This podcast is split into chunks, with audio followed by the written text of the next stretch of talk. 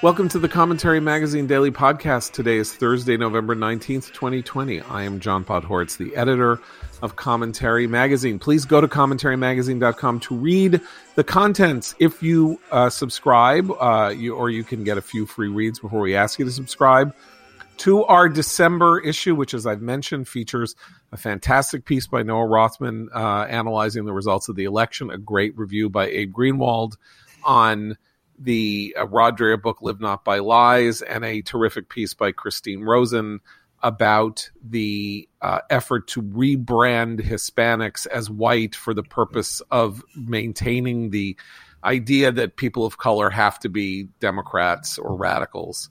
Um, and, and uh, a really extraordinary piece by uh, Nick Eberstadt uh, called America After COVID that is effectively a sequel to his piece, Our Miserable 21st Century, which remains the most read commentary article of all time. We'll talk some more about this with me, as always, Abe Greenwald, whom I just mentioned. Hi, Abe. Hi, John.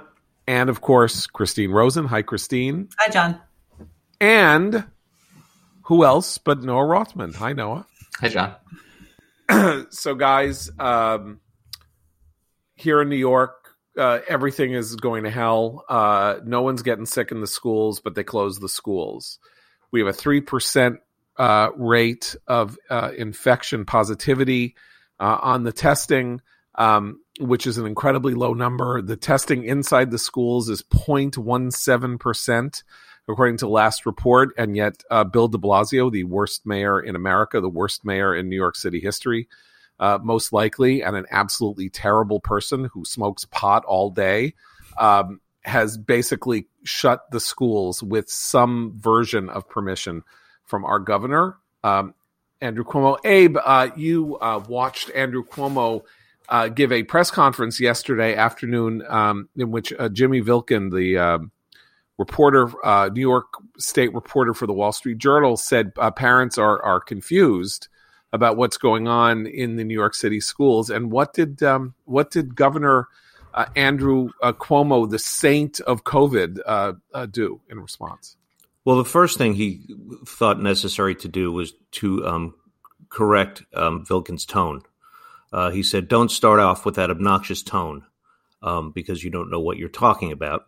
What was uh, interesting was we were listening, and he actually didn't have an obnoxious tone. He At just all. said go- he just said, "Governor, parents are confused. They're closing the schools. You haven't it's not clear what the what the standards are and why they're being closed. Can you explain it?" That's and it pretty much as I just said it. Yeah, that's precisely right. Yeah. But um, um, you know, uh, Cuomo, who um, you know, whose whose whose tone is, of course, never obnoxious. Um, uh, you know, thought it necessary to uh, inst- uh, instill civility into the proceedings. Um, uh, so he he chastised him for for his tone, and then he sort of kind of went into his usual um, uh, s- sort of somewhat uh, somewhat obfuscating, but generally um, self-aggrandizing, you know, claim about how the state can uh, override, and it, when it comes when it comes to these orange zones that the state has de- designated, they can, it can override the city choices, but the city has its own uh, uh, uh, standards by which it can close schools. Um, it wasn't particularly um, clear, uh, so there were follow-up questions. In fact, He you're being far too kind. He confused himself. Yeah. He was so he was very frustrated with the notion that anybody would be confused. Read the law, he says. And then he's like, okay, well, I got to explain it. So then he goes, all right, well, I don't actually know what the rate is in Buffalo, but if it's in Buffalo, then it's going to be in this rate. And then this, we have a we have a, a rate that measures infections in New York City, and they have their own rate. But if you're in a municipality with an orange zone, then you can make your own decisions. But Albany has a veto over those decisions. And why are you confused? right? Yeah, and then he Well, said, it's a little yeah. maybe. And then he referred to microclusters, and then Vielkind or somebody said, "Well, okay, so where are the microclusters?" And then he said, "Well, they're not really a geographical entity." Right. Which, of course, Microclusters of the mind, John. Like, what is a cluster? it's a geographical gathering of of of things that are uh, smushed together. That's what a cluster is. In space. Yeah. So, um, but he he was like, "Are you?" Basically, he was like, Are you stupid? Have you been paying attention? Have you been paying attention? Don't Or- you know that we already did this? We did this. New York had an orange zone. Yeah, I remember when you did it. You did it in certain neighborhoods in Brooklyn and then were accused of potential anti Semitism, and then you stop doing it really fast. You goon. You repulsive goon. You psychopathic, repulsive goon. I mean, it really, watching, you have to watch this thing. Go to YouTube Yeah. and Google Cuomo. Uh, you know what? What date was it? November s- uh, 18th. November eighteenth. Like uh, you've never seen anything like this. Like people have been talking about how Trump insults people at press conferences. Uh, like Trump does it. You know, it's it's horrifying when Trump does it because it's so discomforting. This was literally like, and I'm sorry because this is going to sound you know racist or whatever. It's like was like watching Joe Pesci in Goodfellas saying, Am I a clown to you? Like you half expected Cuomo to leap across the table and start bashing Vielkind's head on the floor. Well, and it, it, we should also remind, I mean, uh, most of our listeners probably don't need reminding of this, but this is coming after his weird victory tour, victory lap tour with his, with his uh, memoir and his victory posters, which he's been selling. I mean, the defensiveness I think was interesting because I think a lot, I think he assumed that there wouldn't be this, this uh, new spike or that if it would, that it wouldn't be as serious as it is. So he is on the defensive as he should be as a public policymaker.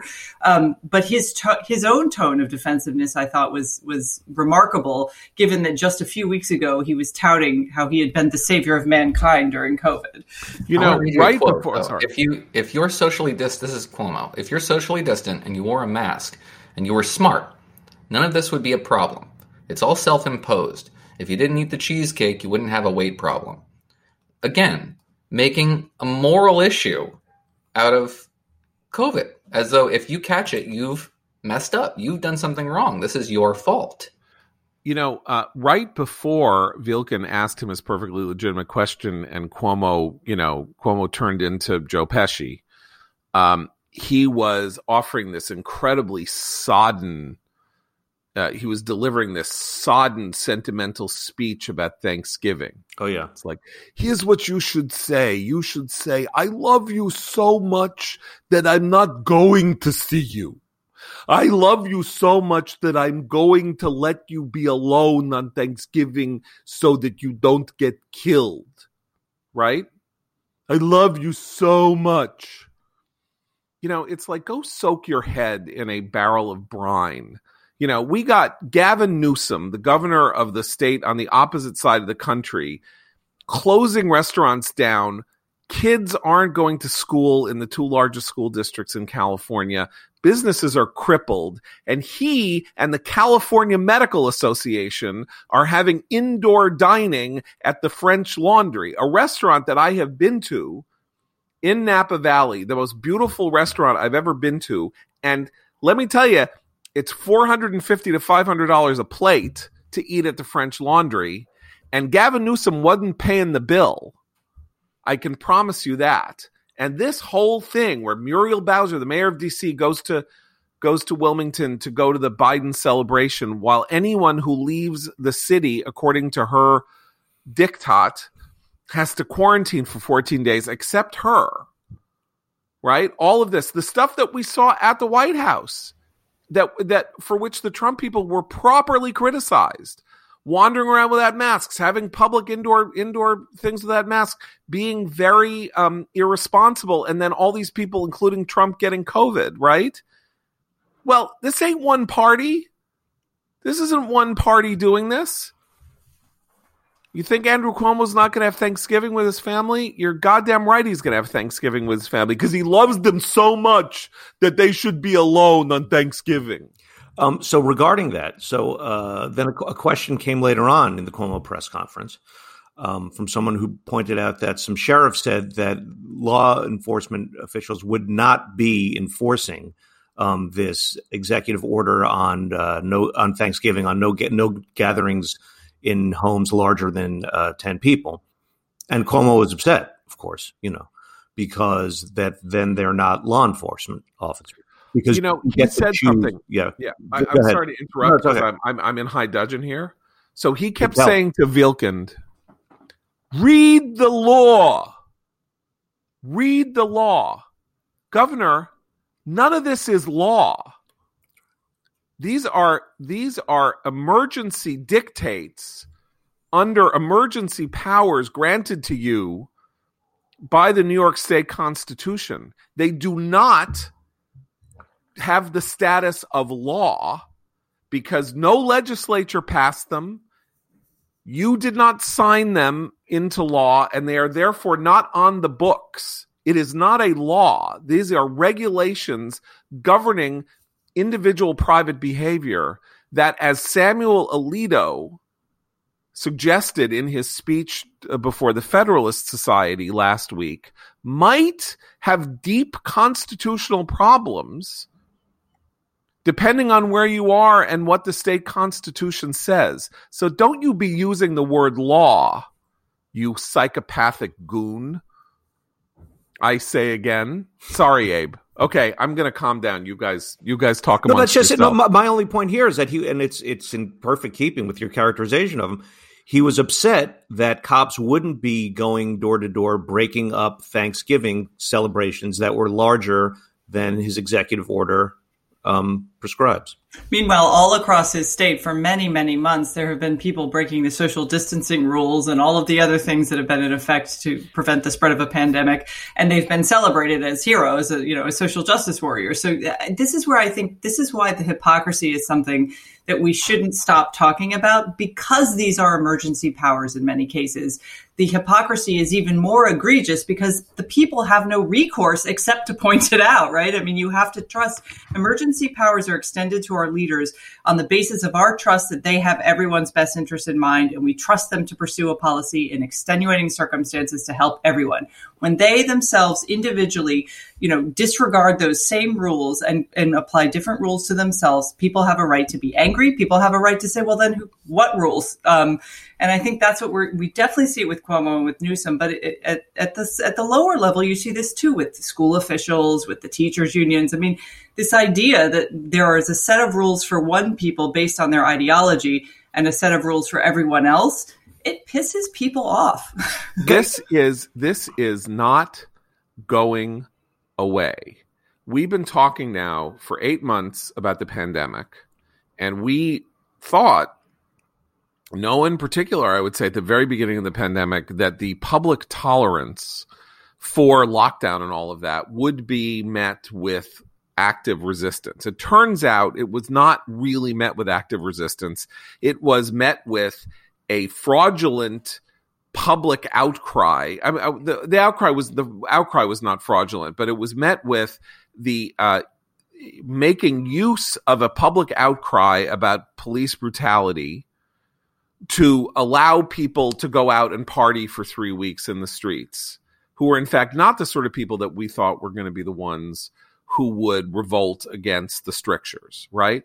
Okay, so here's what I think this is not going away because this is the argument of our time, which is is the government, are these leaders, including Trump, who goes at it in a different way, are they asserting authorities and prerogatives and and and showing a hunger for control of the behavior of other people and the people that they work for that are stretching the bonds of of civil society and self-governance? The answer is yes.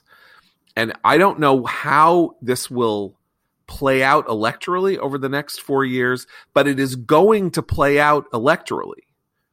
You know uh we see and it could have weird cross cultural currents depending on where you are who's the one who's pushing whatever who isn't and it is it is um, it may sort of transcend the culture war in a weird way because you can see just as readily how conservatives might be accused of some of this as well as liberals depending on what the what what the charge is. But this notion that as the government becomes increasingly more intrusive in people's lives as a result of you know, part as a result of the pandemic and what what powers they may continue to try to hold to themselves when the pandemic ends, where we're not even talking about populism. We're just talking about a kind of general self defense.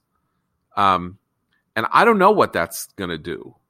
Um, but I was uh, Noah, you were on Morning Joe this morning, and also on Morning Joe this morning was uh, one of the Congress women from South Florida who was um, who was voted out in November, and she said a lot of different things. It was not very impressive, and I once again, as she complained, I, I can't remember her name. I think it's Muscatel Powell, but I, Muscatel maybe a maybe Muscatel is like a is like a cheap wine, right? So, and maybe I've got her name wrong, and I apologize.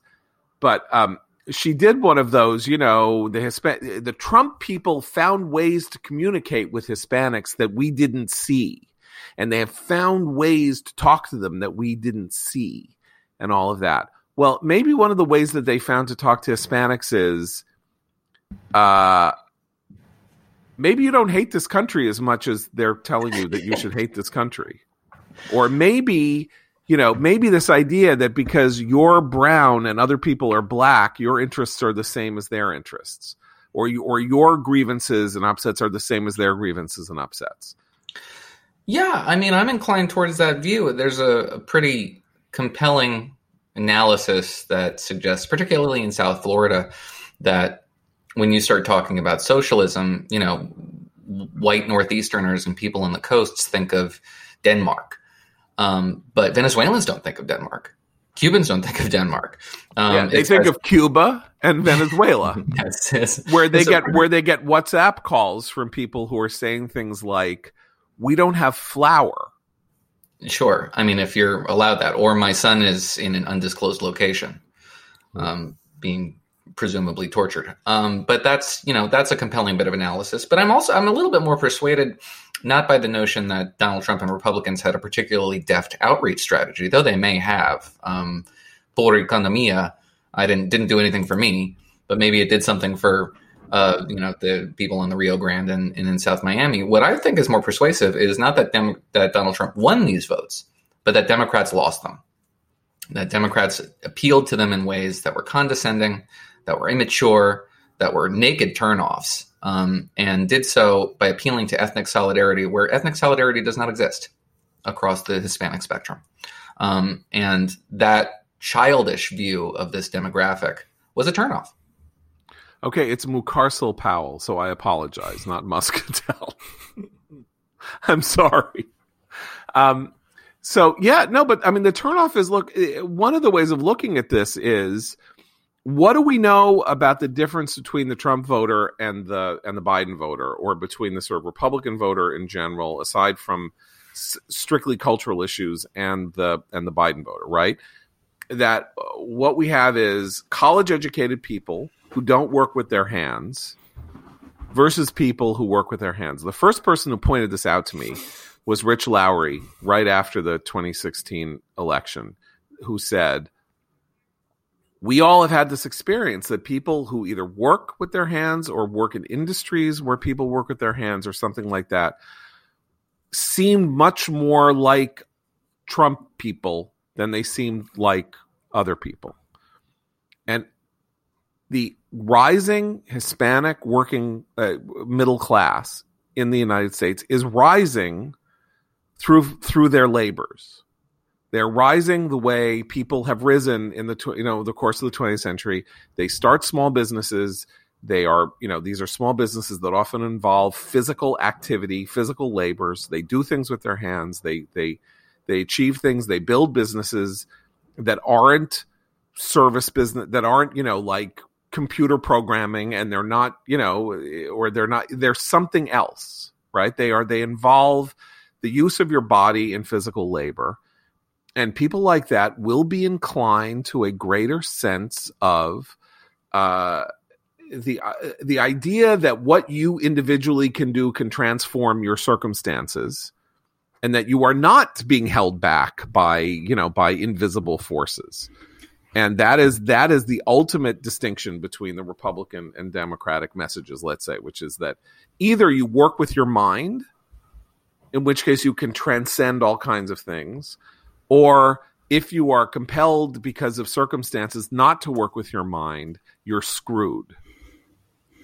Well, but that, but there's some, there's another layer to it too, and I'm I'm recalling the the kind of infamous remark that Obama made. I believe it was in his second term, where he said, "You didn't build that." Right? There, there's another message that comes from the left, and it's extremely loud on the progressive left, but it, it exists in the moderate Democratic left too, which is you are you are assumed to have uh, to understand that this was done for you by the state or that you need the state's help to do anything. And i contrast that with one of the things that you see a lot of um, sort of first and second generation immigrants doing creating restaurants. And in louisville during the height of the black lives matter controversies over the summer and all of the marches and everything demands were placed on a lot of small business owners to put up a list of things that they vowed to do to support Black Lives Matter. And there were some, um, you know, Hispanic business owners who said, "We're not going to do that, and here's why." And they tried they tried to explain why that wasn't something they were going to be bullied into doing.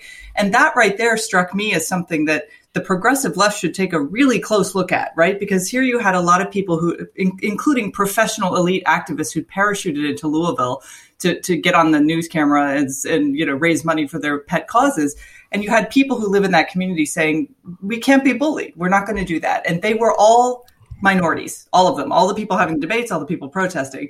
And I think the, the lack of, of attention to that uh, heterogeneity is what really harmed them in this election. So, um, because uh, Hispanics didn't play the identity politics game according to uh, liberal rules, um, they had to be punished by um, liberals. Um, and what is their punishment? They are now labeled the worst thing you could be. They are white. They're white. Right. That's Christine's right. That is that is that is Christine's piece, right? I mean, obviously, by the way, as we're saying this, you know, the vast majority of Hispanics did vote for Biden. Like we we need to we need to we should we need to pull back and not, you know, act like you know, Hispanics all fled to, you know, uh, move to Trump. Um, that that's an important you know distinction that needs to be made. Um, so but it's not an especially compelling distinction considering these demographic trends likely cost Joe Biden Florida and made it, made Texas a lot less competitive than polls suggested it would be. Right. So we got a very different kind of sponsor for today's podcast. It's the Jordan Harbinger Show, which I've talked to you about talked to you about last week. A podcast itself well worth listening to. Jordan's show which Apple named one of its best of 2018, is aimed at making you a better informed, more critical thinker so you can get a sense of how the world actually works and come to your own conclusions about what's happening. There's an episode for everyone, no matter what you're into. The show covers stories like how a professional art forger somehow made millions of dollars while being chased by the feds and the mafia. Jordan's also done an episode all about birth control and how it can alter the partners we pick and how going on or off the pill can change elements of people's personalities. You could listen to The Fight to Defend the Free World with H.R. McMaster, The Cyber War in America's Elections with Harri Hursti, Principles of Investing with hedge fund genius Ray Dalio. The podcast covers a lot, but one constant is Jordan's ability to pull useful pieces of advice from his guests.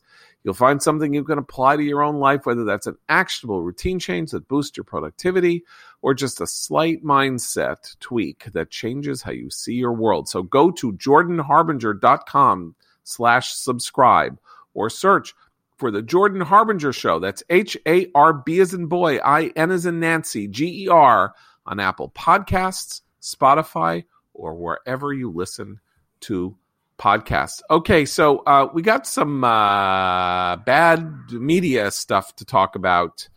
Um, this morning, uh, I uh, opened I, I, opened the New York Times. I opened the web page of the New York Times. Excuse me. Um, and uh, I see a headline uh, on the web page of the New York Times that reads the following quote.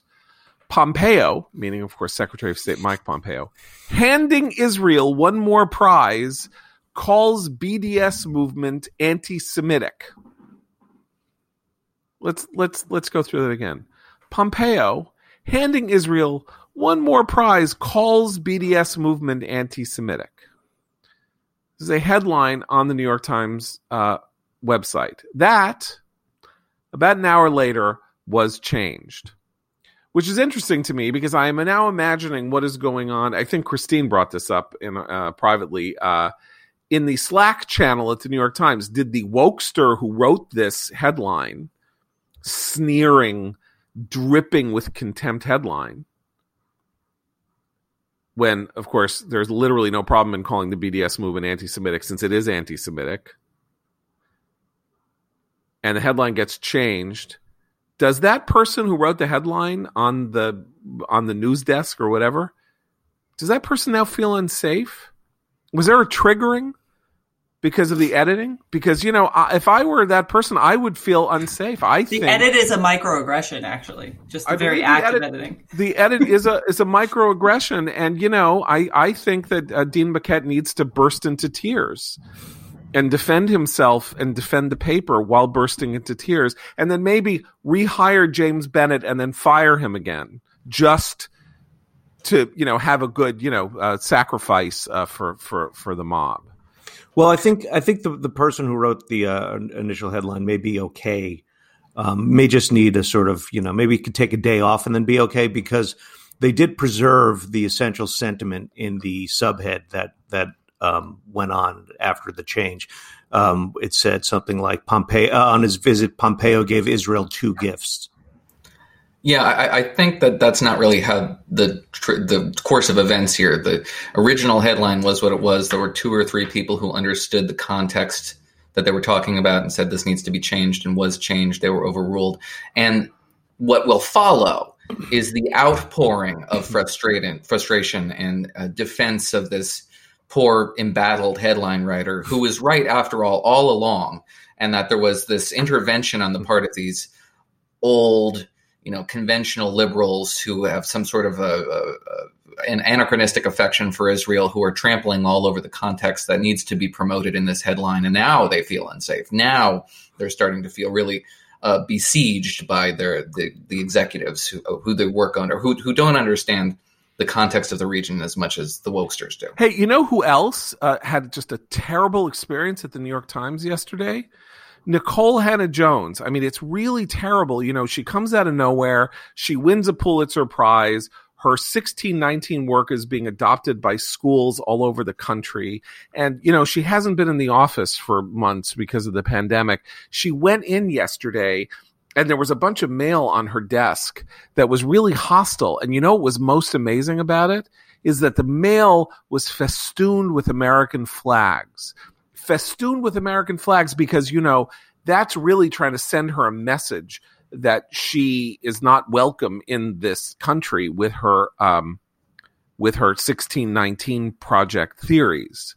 Uh, Noah, you pointed out why why was all of her mail festooned with American flags? Well, I mean, some of those messages were actually really abhorrent insofar as they were legible. So, I mean, that's not a pleasant experience. It's one we've all had, unfortunately. Yeah, I was just gonna let me uh, just say if you if you're a female writer, and sometimes even if you're a male writer, if you haven't been called "see you next Tuesday" by some angry person who's read your work, you're probably not being strong enough in your journalism. Just just putting that out there. We've all been Sure. there.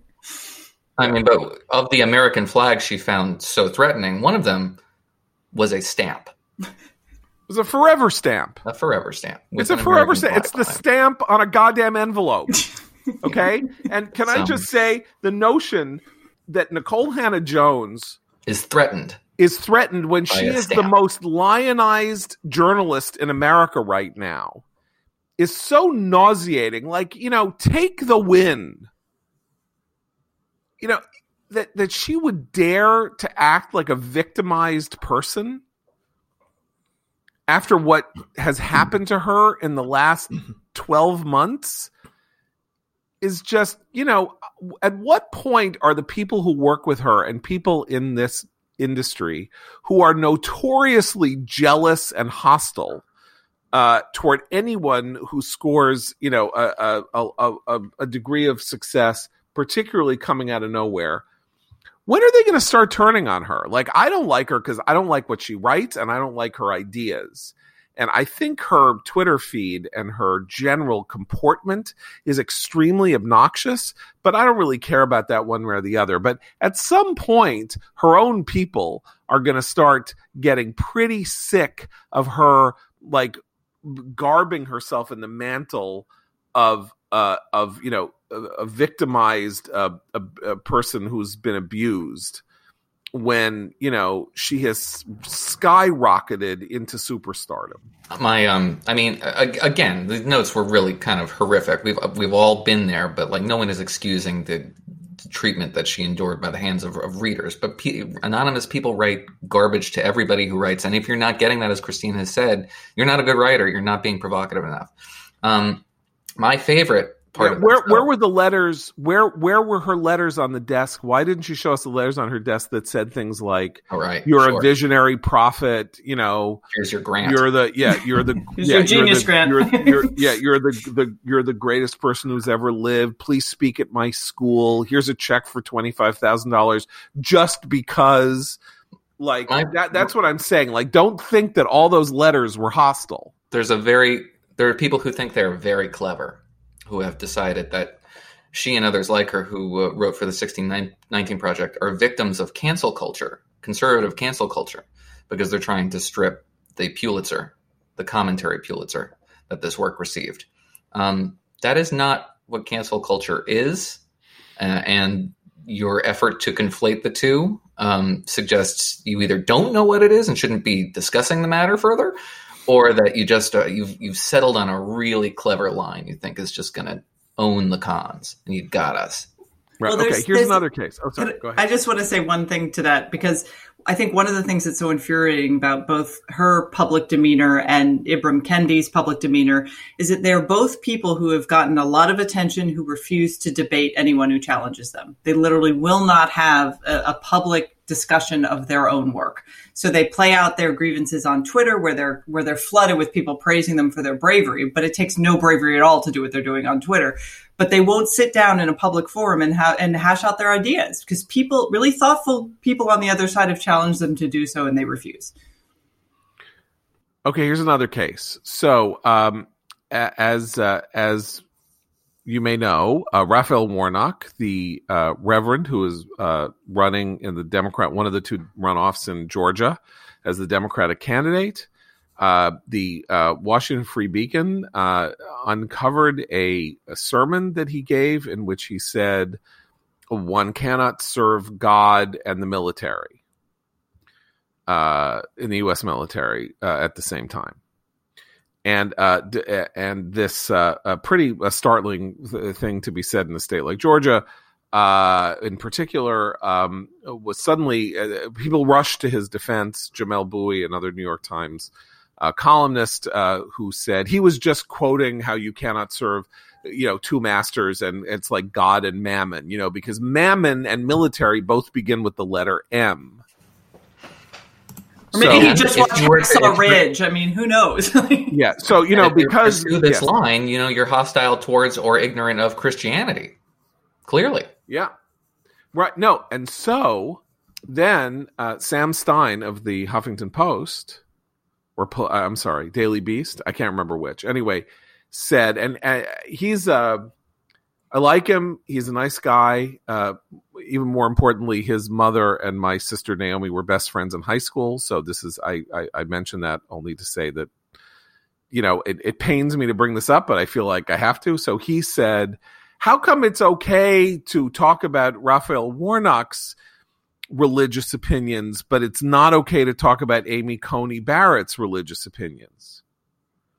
Well, first of all, nobody said it wasn't okay to talk about Amy Coney Barrett's religious or even ask Amy Coney Barrett to what extent her religious views might inform her jurisprudence. It is when you then, when she answers the question and says they don't, and then you say, I don't believe you, because that Catholicism of yours, woo. The issue is not what Amy Coney Barrett said; it's what Dianne Feinstein said to Amy Coney Barrett. Right? it That's was a that's political disaster. Right. Is Yes. why right. because you And- stepped on a landmine last time. That's right. And number two, Amy Coney Barrett wasn't running for Senate. And people who say things publicly and what they say publicly as an as an as an expression of their views that they might bring to the legislature I am unaware of any world in which it is not fair game for people's statements from a pulpit to somehow be isolated, particularly if they are political, which they were.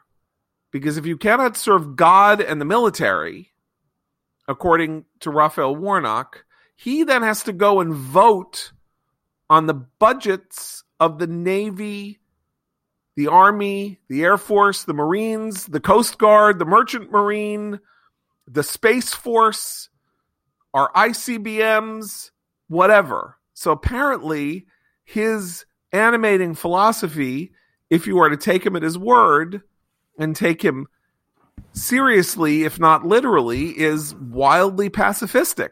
Look, this is stuck pig stuff. They're screaming because they know this is a nightmare disaster. There are 13 military bases in Georgia. Every branch is represented. There are tens of thousands of uniformed service personnel, tens of thousands more support personnel, 100,000 relatives of those people. Georgia's a big military state, and to disparage service, as he did, is a killer. Right. So let's move on to some other fun uh, uh, press stuff.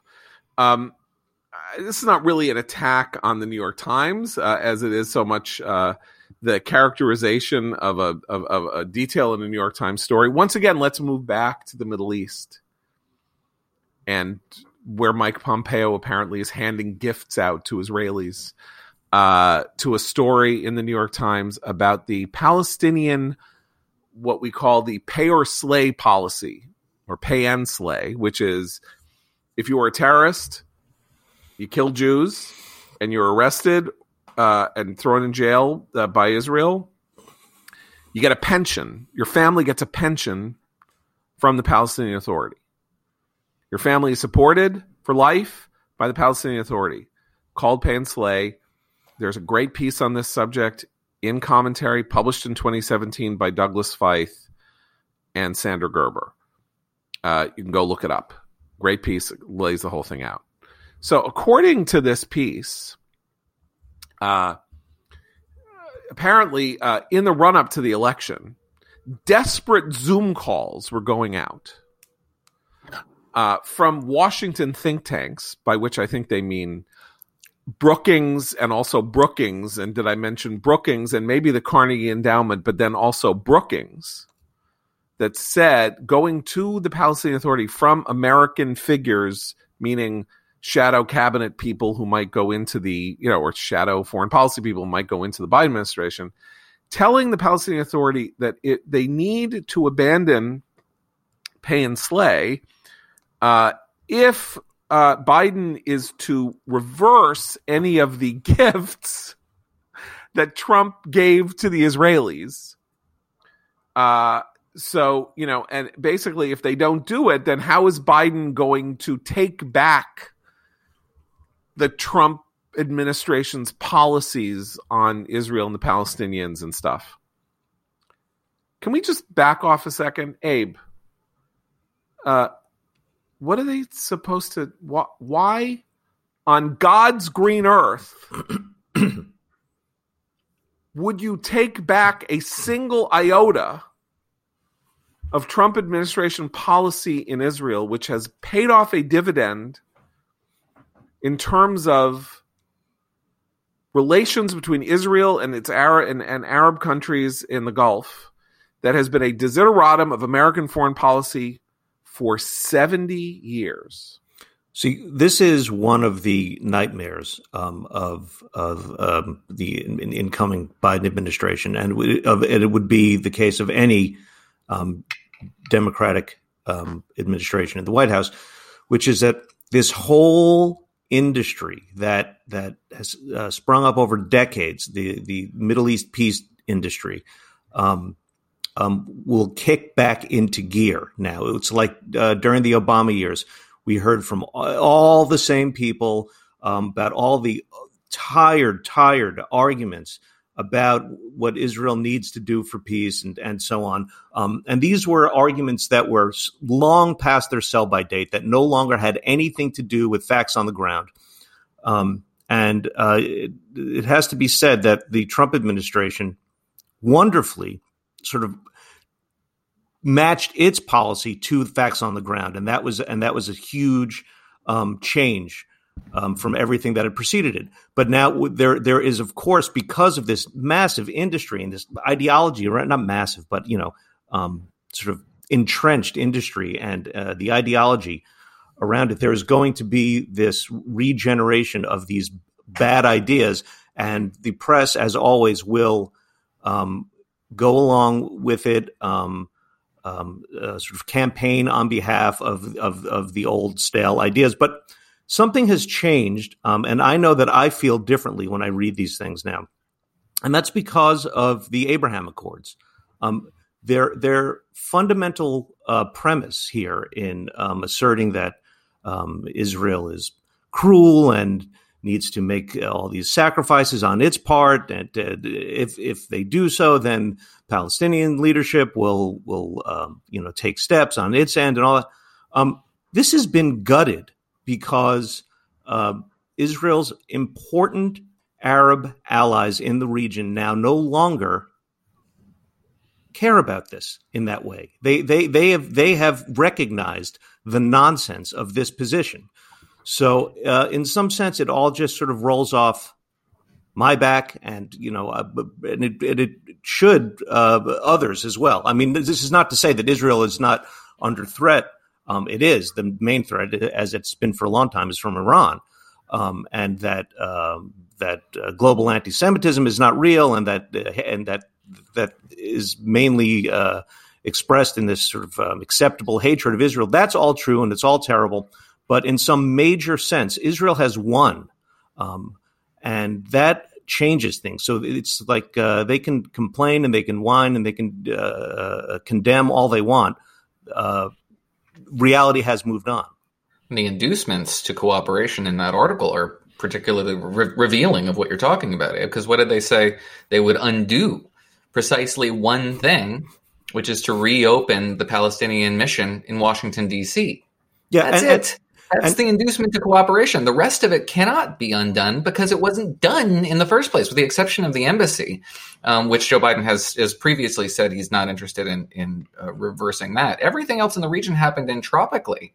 Donald Trump's administration merely recognized the facts on the ground. There is a there is a recalcitrant rump within the Democratic Party progressive rump, which is wildly out of step with American popular opinion, that believes that American foreign policy towards Israel should be much more aggressive and hostile, and maybe they need to be placated. But they are a very small yet vocal minority. They probably are, populate more newsrooms than they do um, counties. And to give a sense of the kind of uh, things that Palestinian leadership um, uh, offers that. Um, American foreign policy liberals praise as you know steps in the right direction. So, so instead of actually um, considering stopping the uh, pay to slay uh, funds to uh, prisoners and their family, um, what what the what the Palestinians are mulling is no longer paying them on the basis of their length of their sentence because um, that uh, incentivized sort of greater horrific crimes because the longer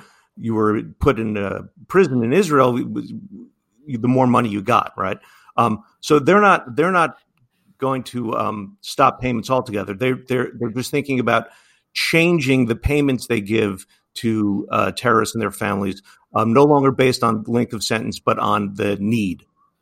Right. You know, it also needs to be mentioned that this implicates America in a different way, which is that there was a there was an incident, there was a, a incident involving an American, Taylor Force, who was running uh, who was who was jogging basically on uh, on the beach in Tel Aviv and was murdered by a Palestinian terrorist.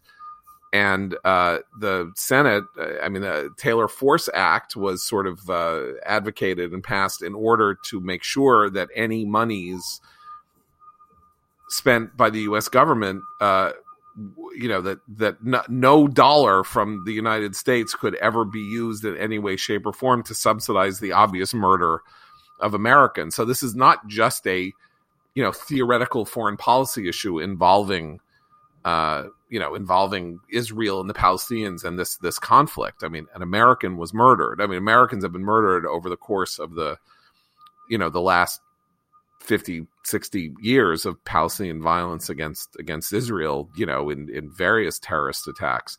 This was a particularly brazen uh, assault. Um, and, uh, and so anyway, uh, it, it, needed to be mentioned because uh, what is being recognized on these Zoom calls is the political calamity that would attach to Biden or the Democratic Party if they were to somehow thaw relations or let money flow or do something for the Palestinians without addressing Pay and Slay and Taylor Force. Like that is just handing Republicans a you know like pitching a slow pitch lob softball to Republicans to slam across the fence and use everywhere against Biden. And that, that is the kind of foreign policy issue that, that cuts because it involves an American. Remember, America's, the, this country's attitude toward uh, involvement in Iraq and in the Middle East and, and the war against ISIS flipped entirely from 60 35 against to 60 35 for as a result of the horrible murders of two Americans, just two, by ISIS, or was it three? Two or three. Anyway, it wasn't hundreds, it wasn't thousands, it was two or three Americans. And that's all it took for the entire country to change its mind about whether or not we needed to go and wipe ISIS out. And Taylor Force is not that well known. It happened around the same time. It was a different kind of thing. But could you revive the Taylor Force issue against Biden? Oh, you sure could. So that will be uh, interesting to watch. So, with that, I think we will bid you adieu until tomorrow. um, remember to go to commentarymagazine.com and read the December issue. Another thing you might want to look at Terry Teachout's beautiful piece on Cole Porter, uh, the the the fascinating case of the greatest non-Jewish Broadway songwriter that there ever was, and pretty much the only the only one from the Golden Age. Anyway, so uh, for Noah, Abe, and Christine, I'm John Podhoretz. Keep the candle burning.